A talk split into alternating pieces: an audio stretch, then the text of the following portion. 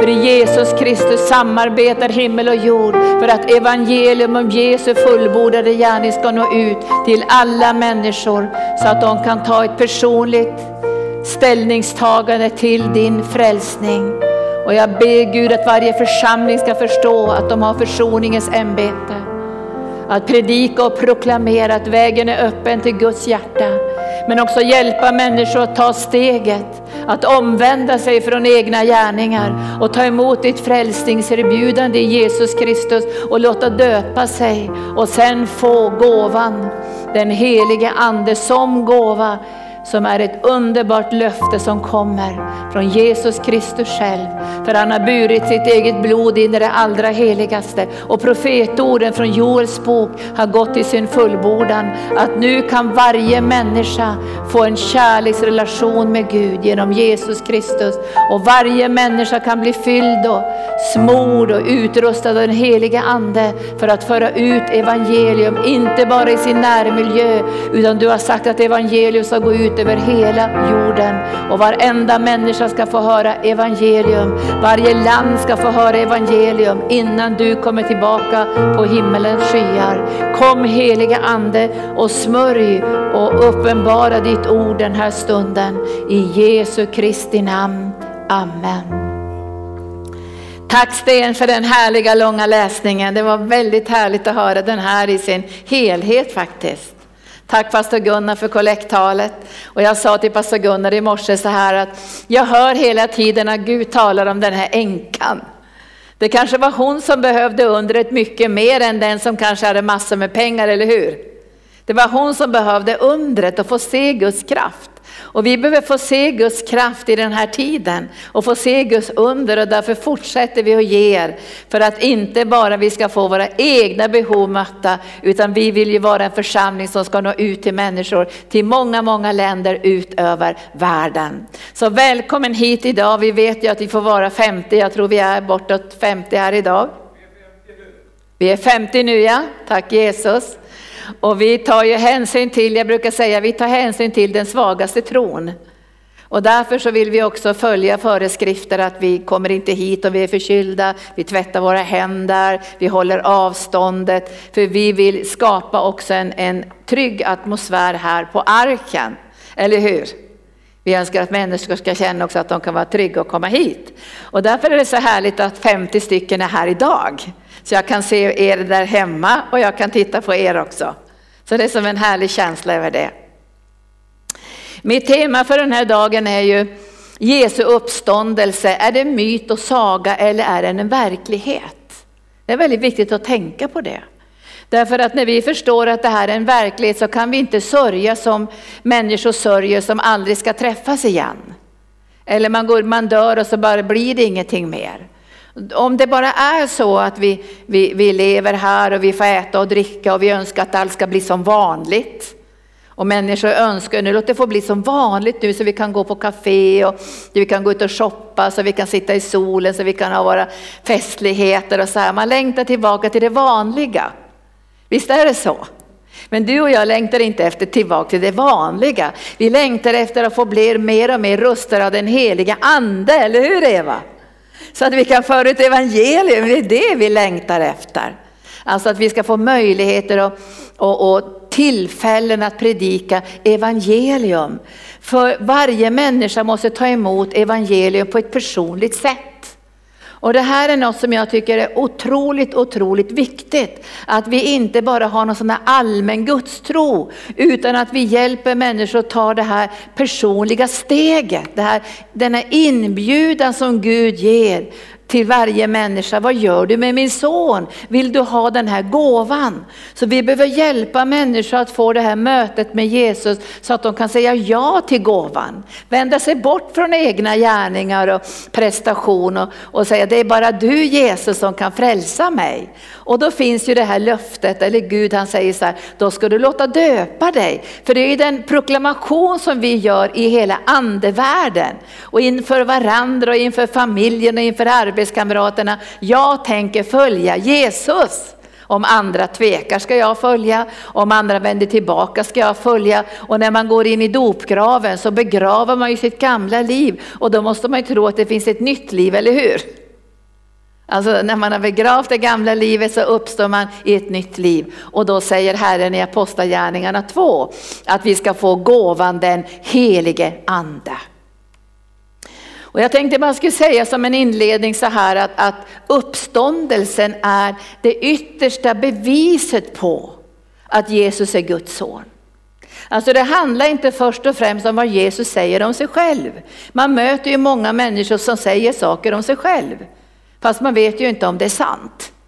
Inte ens de gärningar som Jesus gjorde är det yttersta beviset. Alltså han botade ju sjuka, han väckte upp döda. Men det fanns ju på den tiden trollkarlar som gjorde sådana märkliga tecken att människor i stora skaror följde dem. Vad är det yttersta beviset på att Jesus verkligen är Guds son? Att allt det han säger och har sagt är sant. För vi önskar ju tro på att det han säger är sant. Han säger ju i Johannes, eh, Johannes evangelium kapitel 11, jag kanske redan ska läsa det för dig, så säger han, har han ett uttalande om sig själv. Men vet vi om det är sant? Vi har ju många politiker som säger olika saker, många som falska profeter som säger olika saker om sig själv och det träder ju fram människor som säger att de är Jesus och de säger alla möjliga saker. Hur ska vi kunna veta att det här är sant? Jo, det yttersta beviset, eller det slutgiltiga beviset på att Jesus är Guds son, är uppståndelsen ifrån de döda. Det är det yttersta beviset, det slutgiltiga beviset på att allt som Jesus har sagt är sant. Och nu säger han så här i Johannes evangelium kapitel 11. Och då har ju en av hans vänner som heter Lazarus dött. Och han har legat i graven i fyra dagar. Och då vet vi att i den fruktansvärda värmen så luktar det redan, eller hur? Det vet ni som kommer från varma länder. Att man kan knappt låta en död människa ligga en till två dagar så börjar den förruttnelsen på en gång egentligen. Fyra dagar har han legat i graven och han luktar redan. Och så kommer, kommer då Märta och så säger hon, i, står det så här 25 versen, Märta sa till Jesus, Herre om du hade varit här skulle min bror inte ha dött. Jag, jag satt och tänkte idag så här, att jag tror på helande. Vi har ju lagt ner hela mitt liv för att tro på att Jesus helar och upprättar. Men i den här coronakrisen skulle jag vilja säga så här istället, låt oss tro på hälsa. Låt oss tro på beskydd. Det är en sak om ni blir sjuka och så tror vi på helande. Men kan vi inte ta ett snäppt steg till nu? Att vi tror på hälsa, vi tror på beskydd. Vi tror på att vi inte ska behöva bli sjuka. Eller vad säger ni? Alltså vi tror på det. Vi sätter, oss till, sätter en tro till det. Att vi önskar, vi sätter tro, Gud vi önskar att vi inte ska bli sjuka. Utan vi ska kunna fortsätta vår tjänst och betjäna människor på olika sätt i sjukvården, genom församlingen, på alla möjliga vägar som vi betjänar människor här i arken. Och därför ska vi proklamera varje dag, jag tror på hälsa och jag tror på beskydd. Pilen som flyger, pesten som kommer. Och nu är hon lite anklagande så här Marta och säger så här, men, men, också, men om du hade varit här så skulle min bror inte ha dött, men också nu vet jag att Gud kommer att göra vad du än ber honom om. Vilken proklamation! Jag vet också att Gud kommer att ge dig vad du än ber honom om. Jesus sa, din bror ska uppstå. Det proklamerar Jesus, din bror ska uppstå. Marta svarade, jo jag vet att han ska uppstå vid uppståndelse på den yttersta dagen. Det är ju verkligen en form av tro som många inte alls har idag. De förstår inte att vi alla ska uppstå på den yttersta dagen. Havet ska ge igen sina döda, marken ska ge, ge igen sina döda. Och nu när vi har DNA-teknik vänner, så vet ju vi att ett enda hårstrå skulle man kunna hitta mig. Eller hur? Ett hårstrå, så är det bevis på att det är jag. Skulle inte Jesus ha mitt DNA på insidan, behöver han gå och leta efter ett gammalt hårstrå. Tänker var ska jag hitta Linda någonstans, en benknota. Utan han har, sitt, han har mitt DNA i sitt hjärta. Därför kommer du och jag uppstå på den yttersta dagen. Vi alla kommer att uppstå. För vi har alla har burit en jordisk kropp som vi kommer att så och därför kommer vi alla att få bära en andlig kropp. Har vi burit en avbilden på den jordiska människan så kommer vi att bära den himmelska människans avbild. Hundra miljoner gånger vackrare än den jordiska avbilden. Och så säger Jesus så här, nu säger han det här om sig själv. Han, han, hon säger, jag vet att han kommer att uppstå på den yttersta dagen. Jesus säger, vers 29, eller vers 25. Jag är uppståndelsen och livet. Jag är uppståndelsen och livet. Den som tror på mig ska leva om än, om än han dör. Och den som lever och tror på mig ska aldrig någonsin dö. Tror du detta? Hon svarade, ja Herre, jag tror att du är Messias, Guds son, han som skulle komma till världen. Det här är alltså en bekännelse. Men vi behöver veta, är det här sant? För att nu, nu vet vi ju att, att han uppstod, Lazarus, och kom till liv. Det vet vi, vi har läst Bibeln. Men den, vi måste också veta, uppstod Jesus från de döda? Därför är det genom tron på honom som du och jag kommer att inlämnas i Jesus och få det eviga livet. Därför ska vi titta, vi ska titta på en del saker idag, men jag tänkte jag skulle börja föra dig till Johannes evangelium kapitel 3. Vi behöver bli födda på nytt och det är bara genom Jesu uppståndelse som du och jag kan bli födda på nytt. Det går inte att bli född på nytt om Jesus inte har uppstått ifrån de döda. Därför är det enbart då som du och jag kan få del i det eviga livet efter korset. Och då kommer den här Nikodemus och pratar med Jesus om att han var bara en vanlig människa. Han erkänner, men han kommer till honom på natten och säger, Rabbi, vi vet att du är en lärare som kommer från Gud. Men det fanns ju många lärare på den tiden som man skulle kunna säga kommer från Gud, som var smorda av Gud. Profeterna var smorda, kungarna var smorda. Men ingen kan göra sådana här gärningar som du gör, sådana här tecken, om inte Gud är med honom. Det var också ett erkännande. Men det var inte det erkännande som Jesus ville ha. Du är Messias, Guds son.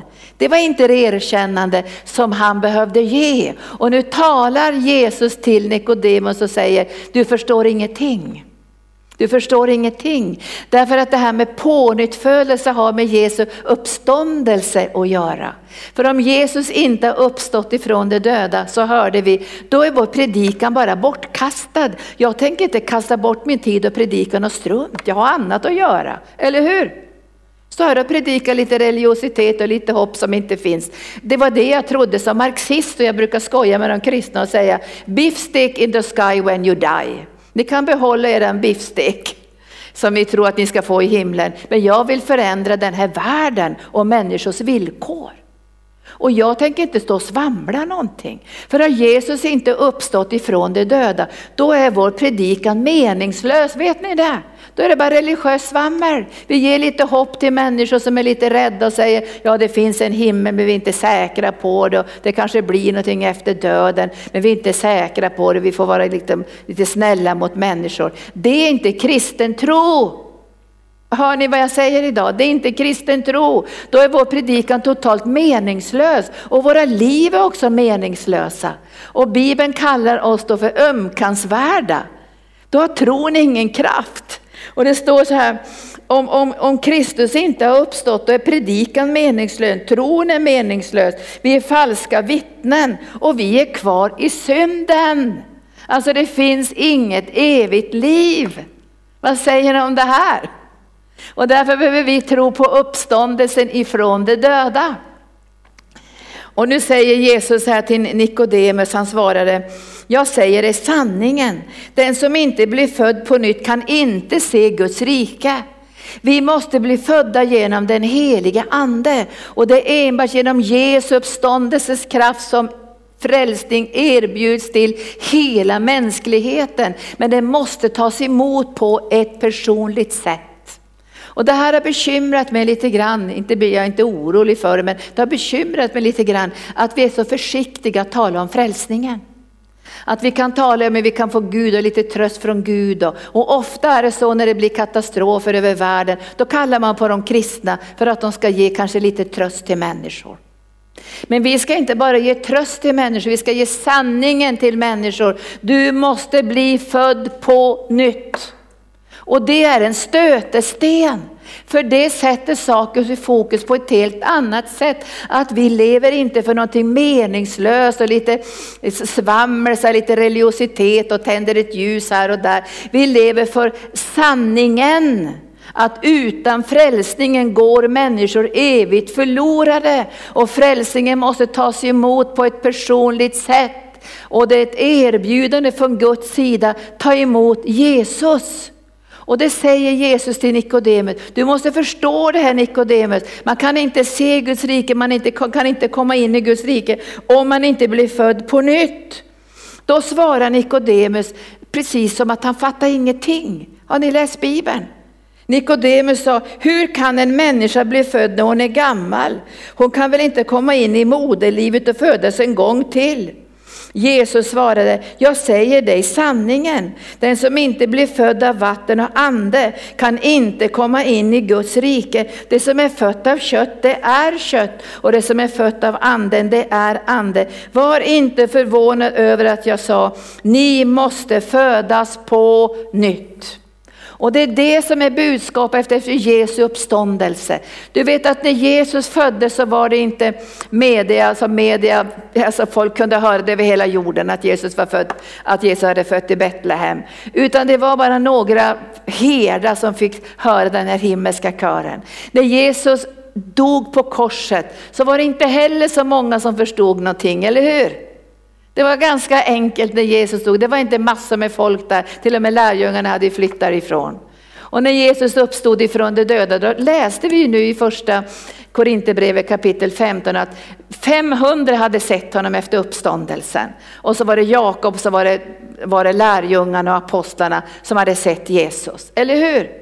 Men om du skulle tänka på media, så skulle du tänka så här att han borde ju ha blåst, som har haft basunljud över hela jorden. Jag är uppstånden ifrån de döda. Men både Jesu födelse, hans död och hans uppståndelse, det, det, det sker lite grann sådär i skymundan. Men sen på pingstdagen som vi snart kommer att gå in i, då sker det med dunder och brak, eller hur? Då, då samlar Gud människor från hela den dåvarande världen till Jerusalem och då bara dånar det med eld och då fylls lärjungarna med den heliga ande och kraft. Då utrustas de med en övernaturlig smörjelse för det är genom församlingen som Guds budskap om Jesu uppståndelse ska gå ut över hela jorden. Så är det. Och det är därför det är så viktigt att Guds församling har Guds eld, Guds härlighet och Guds uppståndelses kraft. Och nu ska jag läsa för dig från Efesierbrevet kapitel 1. Där, där Herren säger så här, att det är den här kraften som han väckte upp Jesus med ifrån de döda, som kommer att vara verksam, var då någonstans? I de som tror i Guds församling, de som har tagit emot Jesus som sin frälsare. Och därför vill jag inspirera dig Predika evangelium om Jesus. Berätta om, om uppståndelsen, berätta om att han kom in i den här världen. Han gav sitt liv, han dog på korset, han uppstod på tredje dagen och nu har Gud rest upp sin församling som budbärare. För det var skillnad förstå när lärjungarna låste in sig i fruktan. De var jätterädda för judarna. Och många gånger låser du och jag också in oss i fruktan för människor. Men det kommer en tid nu, säger Herrens ande, då Gud kommer resa upp sin församling i uppståndelsekraften. Där vi predikar ett tydligt och klart evangelium om Jesus Kristus, hans död och hans uppståndelse. Och vi har ett ansvar. Jag vill inte ha, mitt, jag vill inte ha människors blod på mina händer. Och därför vill jag frukta Gud mer än jag fruktar människor. Så är det. Och därför behöver du och därför behöver jag vara tydlig med evangelium. Utan uppståndelsen finns ingen frälsning. Då är det bara människomeningar. Då är det bara liksom vänliga ord, då är det bara lite religiositet. Utan uppståndelsen finns inte det eviga livet och vi är fortfarande under dödens välde och vi har ingen förlåtelse för våra synder och vi går evigt förlorade. Här står det i Efesierbrevet i kapitel 1 så talar Paulus, för Paulus säger så här, Gud, Jesus visade sig för apostlarna och sen visade han sig för mig också. Och Paulus fick ett uppdrag som gjorde att han inte var rädd någon längre. Minns ni det? Han var inte rädd någon längre. Och när lärjungarna sa till honom så här, åk inte upp till Jerusalem, du kommer att bli slagen där, du kommer att bli pinad där, det kan hända du kommer att dö i Jerusalem. Då säger han, förstår inte ni någonting? Sarga inte mitt hjärta.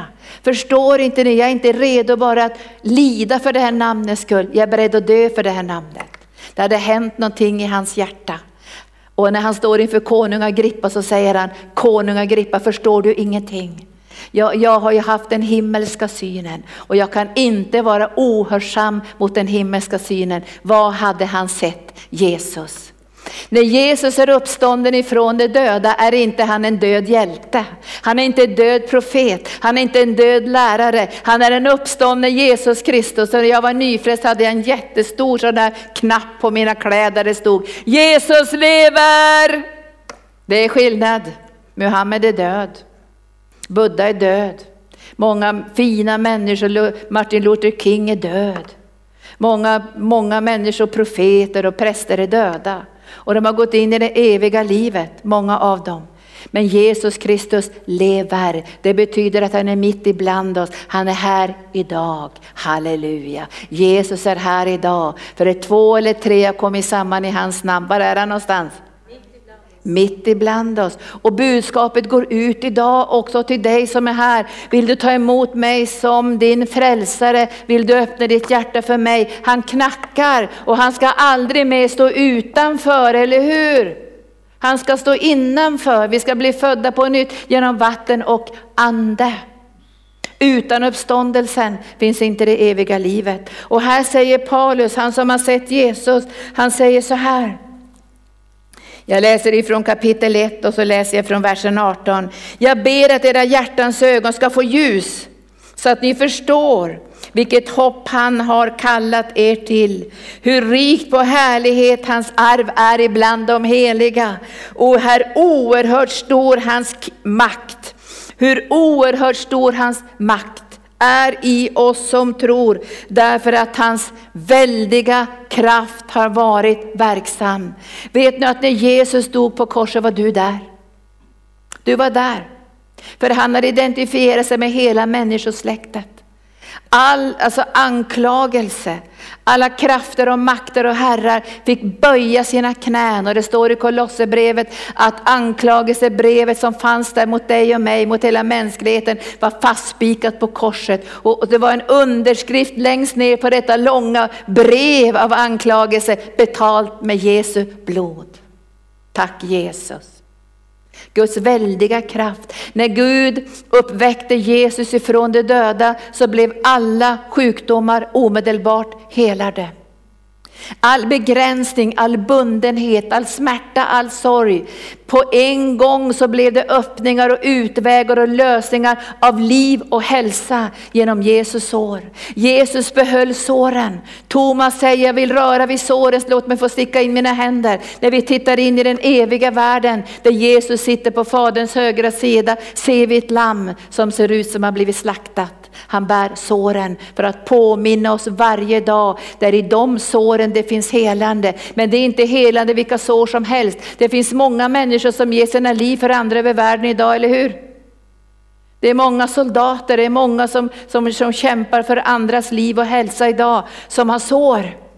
Som har blivit slagna, blivit anklagade, blivit, fått lidande på olika sätt. Men det är bara Jesu Kristi sår som det finns hälsa. Därför att de såren hör ihop med Jesu död på Golgata kors och de såren hör ihop med hans uppståndelsekraft. Och Paulus säger så här, den kraften lät han verka i Kristus när han uppväckte honom från de döda.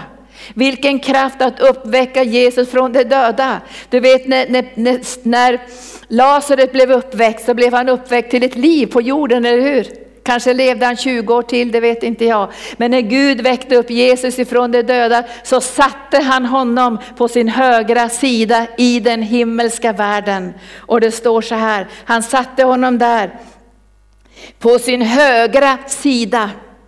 Högt över alla härskare, makter och krafter. Vet du, man måste ha makt för att kunna utöva kraft. Och jag tänkte idag, vi har ju mycket, vi har ju, om man tänker på många länder idag som har, ja det har väl också polisen i Sverige, har makt att utöva kraft, eller hur? Om jag möter en polis, då säger inte jag struntar i vad du säger. Jag vet om att jag kan få böter om jag kör för fort, eller hur? Därför han har makt och kan utöva kraft. Han kan sätta stopp för mig. Han kan säga jag tar din bil, du får inte köra vidare. Jag, jag, kan bli anklagad, jag kan hamna i häkte. Därför att polisen har inte bara makt, den har kraft att utföra det som den har en uppgift till att utföra.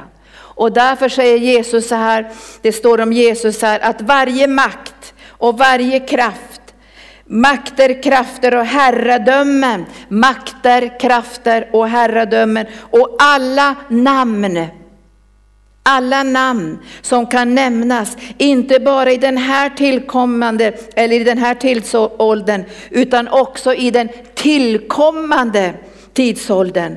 Allt lade han under hans fötter. Och det vi läste ifrån första Korinthierbrevet 15 att han ska regera till allting har lagts under hans fötter och den sista fienden är döden och syndens makt. Falska profeten ska kastas i den eviga eldsjön och ska finnas där utan makt i evigheternas evigheter. Vi tror på uppståndelsen. Att leva i uppståndelsen ger våra liv mening. Därför kan vi prioritera och satsa på Gud. Om inte det fanns någon uppståndelse skulle jag satsa på mitt eget. För jag trodde inte på Gud när jag var ung. Då skulle jag satsa på att få en bra karriär och kunna göra det ena och det andra och få superbra ekonomi och kunna få eh, bra kring mitt eget liv. Men i och med att jag fick tag och förstå att Jesus har uppstått ifrån de döda, då vill jag leva ett annat liv med andra prioriteringar. Visst vill ni det också? Vi vill inte ha meningslösa liv, så vi kommer att dö fattiga inför Gud. Att det vi har samlat här bara är borta och vi hamnar, vi hamnar bara i en grav och allt är över. Utan du och jag, vi samlar oss ju skatter i den eviga världen och vi lever för ett högre syfte. Därför kan vi leva meningsfulla liv i den här världen. Vi kan leva liv med mening, vi kan leva liv där Gud har en plan för våra liv. Vi kan leva våra liv, vi samarbetar med den heliga Ande så att hans vilja blir gjord i den här världen. Får jag ett halleluja? Vet du, när människor får självmordskänslor, det är bara för att det är meningslöst. Vad ska vi leva för? Vi kan inte äta 25 ägg och, och, och bara vräka i oss mat. Vi mår jättedåligt av det. Det går inte bara att fira med lite påskris och lite trevlig gemenskap. Och nu blir människor liksom får ju väldigt ångest där det inte går att göra det på det naturliga sättet. Och därför ber vi att nu när människor är avskedestagna på olika sätt, att de ska förstå att det finns ett meningsfullt liv. Och det livet måste levas genom Jesu Kristi uppståndelse ifrån de döda. För vi lever inte med en död profet. Vi lever inte med, med en död Herre, vi lever med Jesus Kristus som lever idag. Han talar, vi kan lyssna till hans röst. Han leder oss, han uppfyller oss med sin närvaro, han vägleder oss, han undervisar oss. Vår Herre lever, därför ska vi leva. Och nu säger Herren de här orden som jag nästan skulle vilja predika nu när det handlar om pingst, pingstdagen. Att det är då som församlingen föds och församlingen upprättas. Men Jesus säger så här, allting ska läggas under mina fötter, säger han genom Paulus. Och honom Jesus som är huvud över allting gav han åt församlingen. församlingen. Nu har vi gått in i församlingens tid. Församlingen föds inte i Betlehem i stilla där det kommer tre vise män eller fem vise män. Församlingen föds inte där. Församlingen föds med eld. Församlingen föds så dramatiskt att lärjungarna och alla de som var på övre salen är druckna av den helige ande, av kärlekens vin. De har eld på sina huvuden, de profeterar och de talar med tungor. Därför att Gud vill att alla ska veta att nu är Joels profetia uppfylld så alla kan bli frälsta. Och Petrus är väldigt tydlig i eller i Apostlagärningarna kapitel 2. Omvänd er från döda gärningar, omvänd er från ett gamla liv. Ta emot Jesus som frälsare. Låt döpa er, skäms inte för evangelium. Låt döpa er, ropa ut i dopgraven, nu tänker jag följa Jesus och vara en predikant och ett vittne för evangelium. Och sen ska jag få som gåva den helige andes utrustning, övernaturliga smörjelse för att kunna leva ett övernaturligt liv. Utan uppståndelsen blir det här bara svammel, vet ni det? Tänk om det skulle vara så att det här är bara lite tröstens ord och det finns ingenting. Då skulle vi göra det som Paulus säger, ja men låt oss festa då. Låt oss leva ett jättebra liv för sen är det ju bara över allting. Vi föder våra barn och vi skaffar vårt hus och vi har det jättebra och vi åker på semester. Och sen blir vi pensionärer och vi kan sitta i solen och njuta ett tag och få våra gyllene år och sen är det över. Men så lever inte du och jag för vi har ett annat budskap. Och därför måste också de äldre börja drömma. Och nu talar jag till er som är äldre. Om inte ni äldre drömmer så kommer ni att svika den unga generationen. Därför är det de äldres drömmar som ska kopplas med de ungas visioner. För att Guds kraft ska kunna flöda in i den här världen. För det ska bli ett hopp för alla generationer. Att Gud har en meningsfull plan med var och en. Och han vill ge var och en ett meningsfullt liv. Där hans drömmar, hans planer och hans visioner ska genomföras genom Guds församling. Där alla generationer står sida vid sida. Får jag ett halleluja, ett tack. Tack Jesus, tack Jesus. Han gav Jesus till församlingen som är hans fot. Står det så? Som är hans fot, eller hans hand, eller hans öga. Det står som är hans kropp. Som är hans kropp. Han gav den åt församlingen som är hans kropp. Gud vill ha en kropp i den här världen. Gud vill ha synlighet genom Jesus Kristus i den här världen. Och därför får inte djävulens planer nu med coronaviruset vi, vi, vi, vet att det har böjt sig i namnet Jesus. Men jag tror också att djävulen har en liten plan att skingra Guds församling. Eller hur? Och tänka, ja men det räcker om vi inte är privatkristna någonstans här. Jag kan vara en fot här i, i Bro, eller jag kan vara en liten, en liten hand här i Kungsängen. Jag kan ha min lilla grupp där och vi kan vara lite någon invärtes organ. Det är obibliskt. Och därför måste vi hålla fast med tro på att Gud har gett Jesus till församlingen, till mångfalden, där alla generationer ska stå sida vid sida för att fullheten av hans härlighet skall bli synlig över hela jorden. Och därför är min önskan, ni som är här och tillhör församlingen Arken, säg till församlingsmedlemmarna, de kanske redan gör det, jag vet ju inte vad alla gör, men att vi ska stå samman just vid gudstjänsttiden, eller vad säger ni? Att vi får hela församlingen framför tv-apparaten eller datan eller mobilen, så vi tillsammans firar gudstjänst. Och att man är med i lovsången, man är med i bönen, alltså man firar gudstjänst. Man får inte bli liksom en åskådare. Och jag är väldigt försiktig att titta på, på internet och på olika sådana här, på Youtube-klipp och sånt här. Jag, jag är lite försiktig med det personligen, därför jag vill inte vara en åskådare. Alltså när jag ska titta på någonting så vill jag överlåta mig till det och vara med i det skeende som Gud har i just den predikan eller just det som Gud förmedlar. Men att sitta och klicka in mig och titta fem minuter och säga, ja, men det där var inte så bra, jag tror jag tar någonting annat istället. Då blir man en åskådare. Och jag tror Gud vill inte att vi ska vara åskådare. Vi är medlemmar och i församlingen så kopplar man ihop så att kroppen kan bli fulltalig med allt det som Gud önskar. Och han säger så här att han har gett Jesus till församlingen, fullheten av honom som uppfyller allt i alla. Utan uppståndelsen och utan att veta att Jesus lever så blir bara det här lite religiöst hopp. Och därför får vi, jag säger det igen, vi får inte vara för lösa och för försiktiga när det gäller evangelium. Och jag skulle önska att alla som är vårdpersonal, och nu öppnar det sig ju både på riksdag och regering att söka hjälp från de kristna. Var, var tydliga nu, man behöver bli född på nytt. För Jesus frågar ju sina lärjungar, vem säger folket att jag är? Och då är det bara det mänskliga man hänvisar till, eller hur? Du är en profet eller du är en god man eller du är något, du är något fint och så här. Men det är bara Petrus som har fått uppenbarelsen om vem Jesus verkligen är. Och ni som har tagit emot Jesus som Herre har fått uppenbarelsen om vem Jesus verkligen är. Eller hur? Och jag vill inte ha människors blod på mina händer.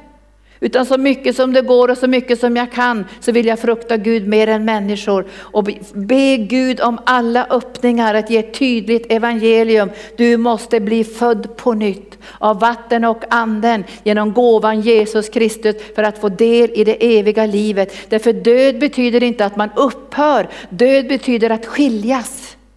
Död betyder skilsmässa och det finns en skilsmässa som skedde vid syndafallet och det finns en skilsmässa som är den andra döden, den eviga separationen ifrån Gud. Och nu är det bråttom vänner, nu är det bråttom. Och jag ber nu för er alla att det ska bli en frimodighet. Skäms inte för evangelium. Ni har ändå gått ner i dopgraven och proklamerat jag är död från världen.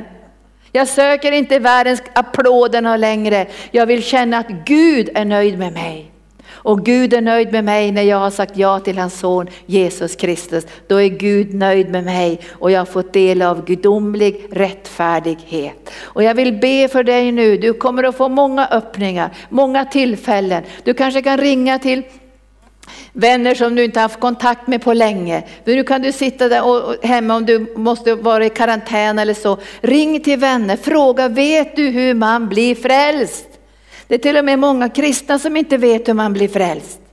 De tror att man är frälst bara för att man har konfirmerat så är man frälst.